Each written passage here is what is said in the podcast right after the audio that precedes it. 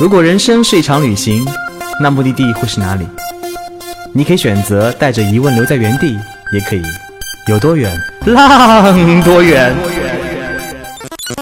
本节目由全宇宙最会玩的稻草人旅行推出，我们有超奇葩的年龄限制，只做年轻人的小团队旅行，坚持路线原创，百分之八十五以上的队员来自于朋友推荐。关注稻草人旅行，和我们一起出发，爱上这个世界。欢迎收听最新的一期有多远浪多远，我是道哥。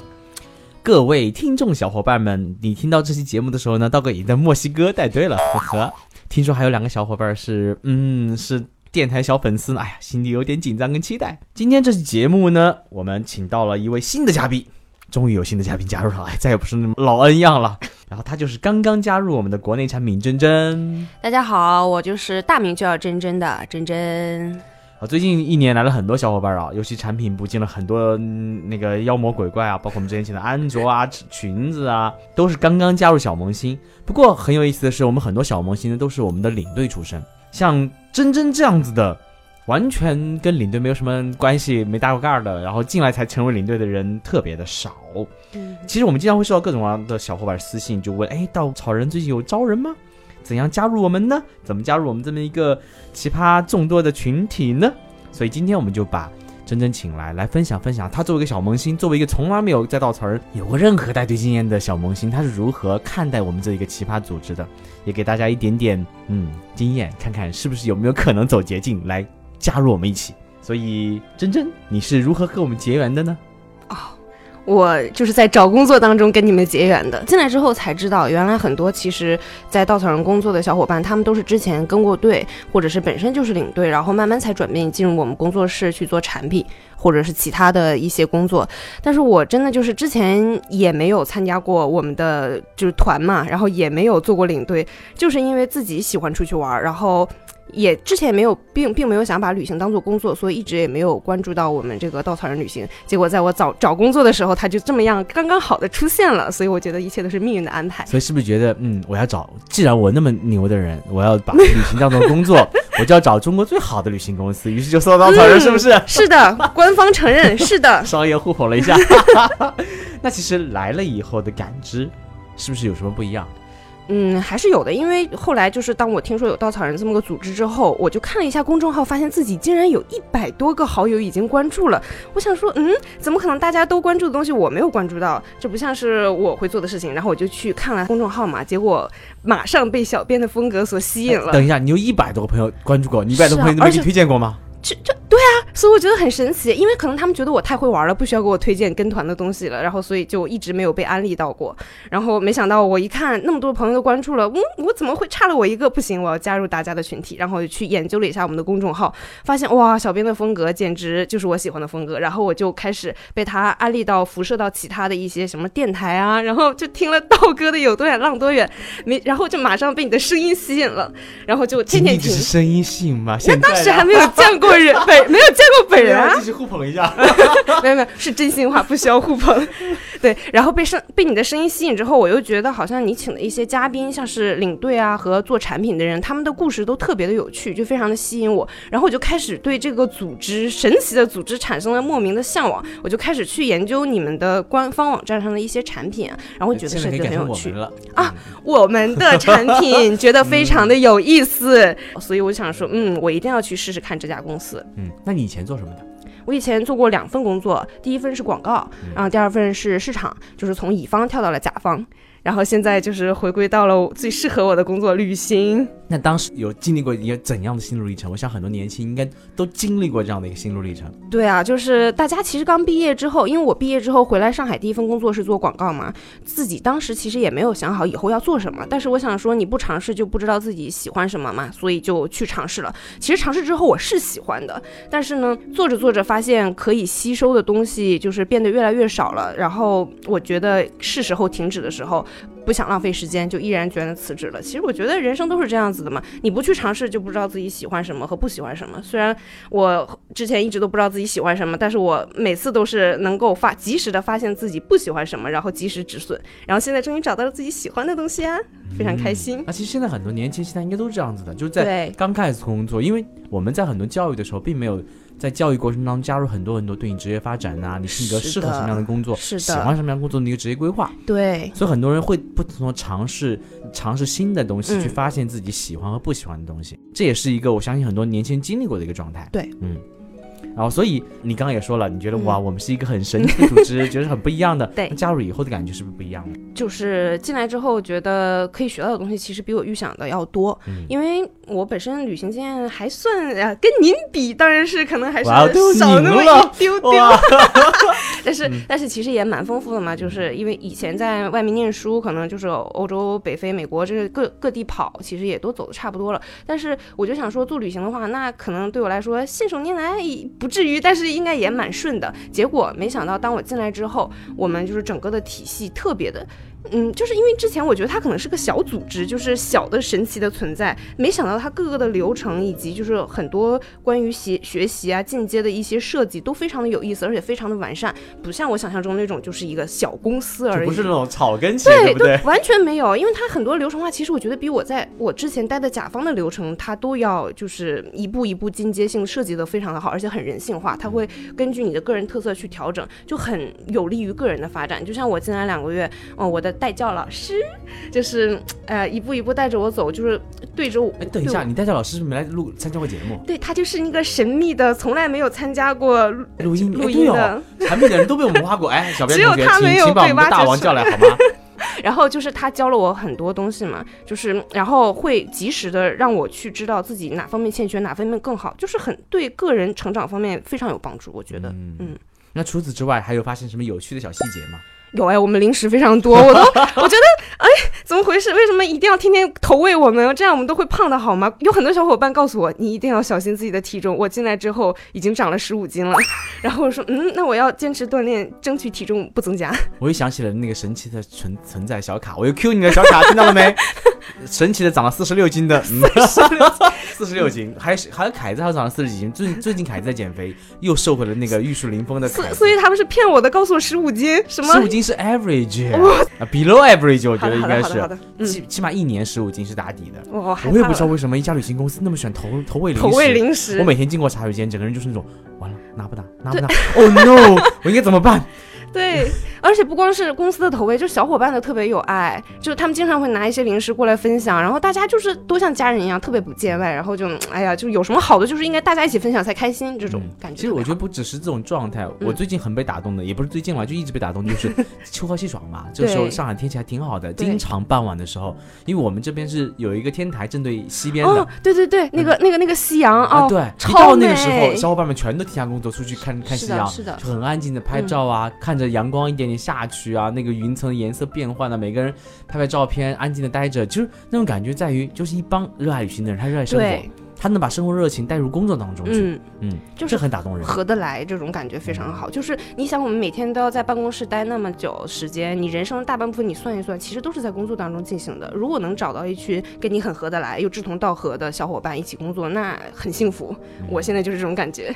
呃，听说你前阵子正好去带队了，因为我知道稻草人的产品要作为稻草人产品必须要具备领队技能，为什么呢？只有从领队作为领队他才能知道我跟队员在一起相处怎么样子的，才能更好的落地产品本身的体验、嗯、对，才能从领队视角队员视角去发现我怎么把产品更好的传递给队员们，怎么样子满足他们的需求本身。嗯，所以带完两次云南的感觉，尤其是你去过那么多地方，什么北非北美北非北美还有什么、哎、什么欧洲、哎哎哎、对带队去云南感觉是不是不太一样？那肯定不一样啊，因为之前的话其实自己玩偏多，然后顶多就是组织朋友四五个人一起出去嘛、嗯、而且其实大家也都不太会，因为是你自你去设计或者是带着朋友一起出去，他们不会有太多意见、嗯、但是现在就是一带就要带可能十几个人一起出去玩，那你为了想让大家就是有更好的体验，肯定会有在之前会做更多的工作，然后去想说让大家不要把时间和金钱都白浪费了。因为虽然你作为领队可以经常去到这个地方，但是其他人的话他们可能一年就只有拿出年假就这一段时间才能去，而且可能这辈子可能也就去一到两次这个地方，所以你还是希望他们能够体验的更好一点、嗯、那像你带队其实第一次真正融入到草人的团队文化当中去、嗯、有没有什么很不一样的感受？听说你最后就想哭了呢呀呀呀呀，这个怎么啊？怎么回事？早告诉我了。嗯嗯，好吧，就其实我是个爱哭鬼了，就是很，你知道金牛座的人就特别容易被真情打动，因为我一直都相信，你如果真诚的付出，真诚的对别人，其实大多数人都会真诚回馈，就是那个时候你会感觉到很温馨。因为我一直觉得，其实你作为领队嘛，是个服务人员，可能就是有很多东西你做你是应该的，你想的更全面一点，然后想让大家就是舒服一点，然后这个旅程快乐一点，都是你应该。应该做的，但是我没想到有很多队员就会细心到去关心，反过来关心你，然后我就会觉得很温暖。嗯，就比如说我上一次带队的时候，早上的时候，因为酒店其实和那个停车场有一段距离，然后大家如果拎着行李过去要走很久，而且那个路是古城不好走，所以我可能早上就来不及吃饭，要先去跟着那个运行李的车，先把那些行李运到大巴那边，然后一趟车又运不完，可能要分两趟。然后我就我当时也觉得这就应该做的呀，没什么关系嘛，反正一顿不吃吃还能减减肥，然后没想到队员们就是看到了之后就跟我说：“你吃早饭了吗？要不要帮你带一点？我帮你一起搬，怎么样？”就是他们非常主动的来关心你，我当时就觉得哇，人心好温暖啊！这种。那有没有觉得稻草人团队当中有一种很神奇的一种？对对对，就是好像为什么我们的队员素质都比较高的感觉，是巧合吗？还是就是因为我们气质好，所以吸引的队员气质特别好？嗯，后面那个比较多了对对对，其实稻草人很有意思的很神奇的一点是，我们总是把最好的一帮人吸引在一起，你在稻草人待久了你会有一种很奇怪的幻觉幻觉人的素质都那么高是的是的对，我就现在好像已经给自己就是产生了一种幻觉，就觉得嗯，我一定要好好的做我的工作，就不能辜负我们的队员的一种期望。但我相信气场跟环境是能改变人的，是的，可能并不是所有的人的修养都到那个境界，但是只要你真心付出、嗯、只要认心在用心在做事情，比如说用心在呈现路线、嗯、设计产品、嗯、用心带队，你会发现队员给你的回馈往往大于，很多时候大于你的收获，是的、呃、大于你的付出。对啊，我们其实一直在说自己是 giver， 就是什么，就是把自己设计的一些路线的怎么样的理念去传递给队员，然后为队员服务。但是我其实觉得队员给我们东西也很多。我这两次带队，每次的收获就是我再回头想一想，觉得就是那个地方嘛，山山水水风景，其实世界国内国外都差不多，就那些东西。但是你每次去跟不同的人去看，即使是相同的风景，你获得的感受也完全不一样。嗯。那从路线本身呢，你觉得以前自由行的感受跟团队旅行的感受是不是改变了？你以前觉得跟团哼还不会去呢对，有什么样的这种转变的过程吗？有哎、欸，因为我经常也听朋友说，他们跟团可能就是上车睡觉，下车拍拍照打打卡、嗯、但是就是稻草人做的很好，就是社社交这方面，就是跟小伙伴的互动啊，就是做游戏聊天，就很容易把人与人之间的关系拉得特别近。就本身你说大家都是来自各个地地方的嘛，也不全都是上海的，然后背景不同，工作又不同，但大家聚在一起，就是领队的这个凝聚力把大家聚在一起，然后分享彼此的故事，掏心窝的聊天。就像我第一次带队的时候，然后遇到的几位仙女们，我当时看这个团里都是女孩子，我内心其实有一种预设，我想完了，三个女人一台戏，这么多小姑娘，我得怎么搞啊？完了完了，第一次带队就要砸锅怎么办？就特别焦虑嘛。结果当我去真正带这条线路的时候，从最开始跟他们去认识，到慢慢打开自己，然后到我们每天晚上都要，就是他们几个小女孩就跑到我们领队的房间，哎，来，我们 girls talk 开始啊，夜聊开始啊，不要睡觉，不要睡觉，聊起来，然后就是分享彼此的经历、故事啊，工作的困难，就是聊得特别深入，感觉其实我跟我自己的朋友可能也没有这么多的时间去沟通的东西。然后女孩子们一直到最后结团的时候，她们都特别不舍得，她们就是处于一种又想跟你聊天，又怕你睡眠不好，然后就是很很会关心你，纠结，对，很纠结，就想哎呀没聊完，那我们明天再继续，这种不想就是让你们休息不好。但是一直到最后那个晚上，大家其实都特别不舍得对方，然后我们就通宵聊天嘛。我就想说那就最后一天了，干脆不要睡了，大家一起聊，就是聊得特别开心。到最后有几个女孩子可能真真心的被我们打动，然后我们分享她参加稻草人的一些就是感受嘛，就是大家都都哭了，女孩子就是很容易被互相煽情，你知道，只要有一个人哭了，后面就很容易都被煽情到啊。然后就后来成为很好的姐妹，然后我们就会继续相约，说以后她们也会来上海找我或怎么样、嗯、那路线本身有没有让你觉得跟自由行的感觉是不太一样的？有，我们稻草人我觉得特别厉害的一点就是，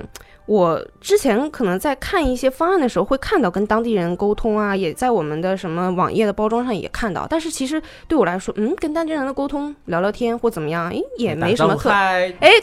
对，就是对啊，就好像没什么特别的吧，就是并没有觉得是亮点，但是真当我自己去带队或者是跟队的时候去体验的时候，哦，完全不一样。就像这一次我带队的话，就是大家其实也感触特别深，我们有一个去云南的时候有一个摩梭家访嘛，然后其实那个扎西大叔在给我们分享的时候，他已经带过很多我们稻草人队了，他其实就是聊天的话，我觉得嗯，每次聊的东西应该也差不多，顶多是队员提问的时候不太一样，但是他那种跟你唠嗑那种热情，就是分享他人生经历的热情，完全就像他第一次讲的一样。如果我不是第二次听的时候，我因为我第二次听发现他跟第一次讲的内容其实是差不多的，但是他那种神情以及他那种整个的感受、肢体的表情，就就是能让你感觉到他就是发自内心想要分享他自己的这种文化嘛。这不是在套路，不是在完全不是那种感觉。对，就所以队员们的体验都非常的好，我觉得双向的，因为当你队员对当地产生热情、嗯、产生热爱，你很专注去真诚的去收听的时候，对，你会获得很多的回馈，当地的人也会很认真的想把自己的文化习俗给到你。 是, 是的是的、嗯、那你去之前其实对云南会有一定的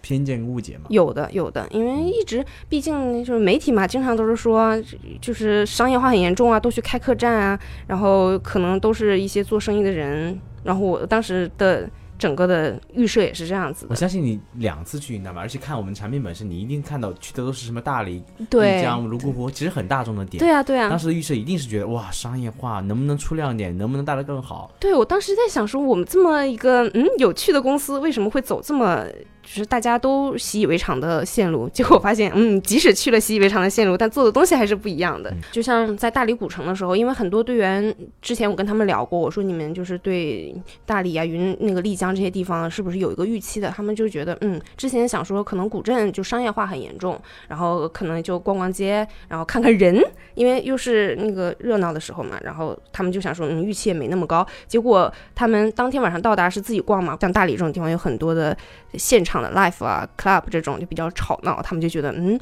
好像跟我们就是陌上花开缓缓归矣的气质也并不是很符合呀、啊，为什么要选这个地方。结果到第二天的时候，我们设计请了一个当地的大理新移民的向导嘛，然后就带着他们做了一个 city walk， 然后真正的去看到每一个点，以及配上他自己处于一个大理新移民视角的一个讲解之后，还有白族的一些当地的文化之后，哦，整个他们马上就跟我说，吃饭的时候就在跟我迫不及待的分享，就说哦，我发现人的成见真的是可以被改变的，在我们印象中那些古镇就应该是那种吵吵闹闹很商业化、啊、但是配上你们的向导讲解之后，我怎么觉得哇，这个城市马上就是添了不同的色彩，然后感觉就是上面都笼罩着文化的氛围，就觉得特别有意思。然后那个向导也特别好嘛，因为觉得我们队员我们的队员真的也是特别神奇，就是特别喜欢跟向导去聊天，然后激发向导以及分享他各种人生经历，你就会觉得其实在整个旅程当中，就是人与人之间这个分享特别多，然后互相感染互相打动，这一点特别好。嗯，所以什么样的组织、什么样的文化吸引什么样的人，什么样的人又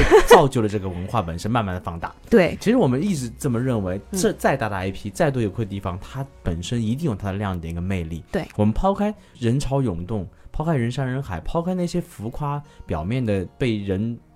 所所传递的东西以后，其实你发现这个城市一定有它本身的亮点，所吸引人的魅力所在。是的，只要你找到它，你就能真正把目的魅力传递更多的人，让他们真正认识到这目的地的魅力在哪里。嗯，这是我们一直要坚持的东西，不是真的要去小众的目的地才是真正的小众，而是怎么在大的地方玩出你的玩法，去呈现真实多元的一面给别人。同时我们把不光是我们自己，包括当地人，包括当地向导，包括很多很多很多旅行行业的人，都能形成这么一个氛围好的文化。我觉得如果我们能坚持做这件事情，一定能改变中国旅行这个方式的。哇，这个目标非常好。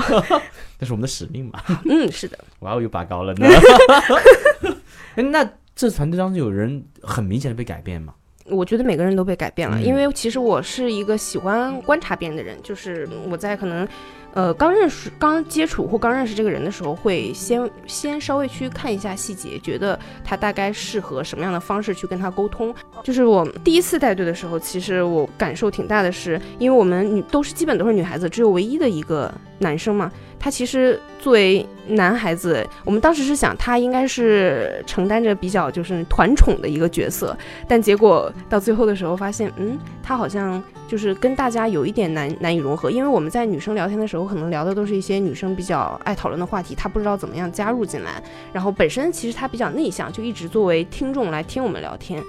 嗯，然后那天因为我们第一次去跟队的时候在云南的石宝山，正好碰到了那个石宝山歌会，所以我们的行程是更改了，就是那个他们的情人节要对歌的嘛，特别的热闹，我们想爬到那个山坡顶去看整场的那个开幕式的那个演出，结果他跟着我们的时候接到了一个工作的电话不得不接，然后他不能一边接电话一边爬山，但是他又因为人很多他又来来不及就是叫我们前面的人，他就马上去接了电话，就没有跟着我们一起上山，结果他就跟我们失散了，然后我们到山顶的时候找不到他，就特别着急嘛，想说人这么多，山里信号又不好，万一真的是走丢了那怎么办？然后就大家都在找他，找他之后，我们就在山顶发现缘分啊，一眼就望到他在山脚下某个地方在打电话，然后领队就特别着急，就赶紧给他那个打了电话发信息啊，怎么样告诉他在原地千万不要走开。结果我们下去的时候发现他又不见了，然后大家想说这怎么办呢？然后还好是因为那个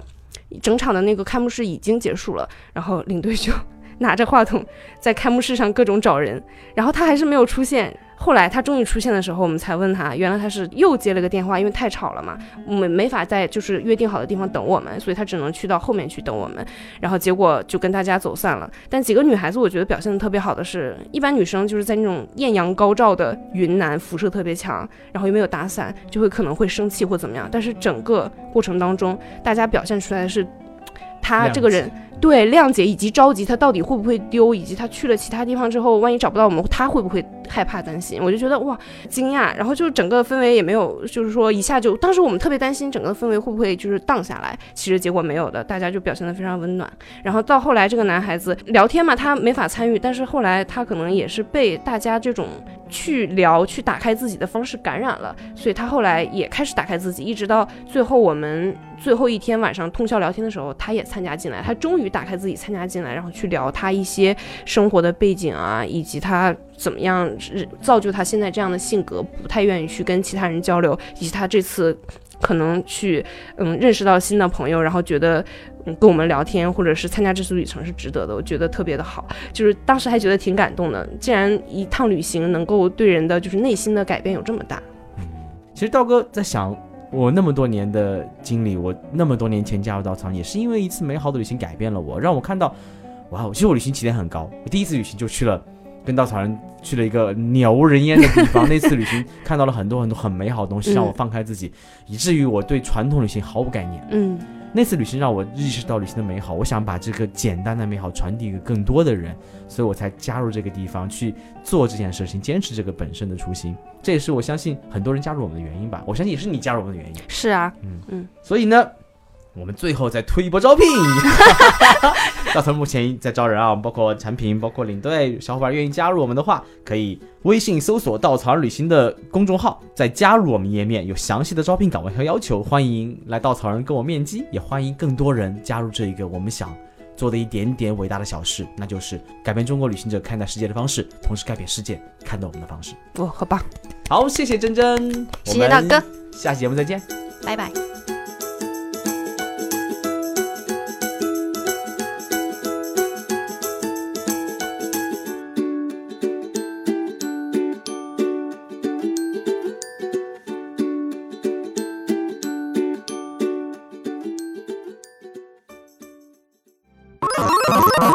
请搜索稻草人旅行，和我们德艺双馨颜值出众的领队一起出发，爱上这个世界。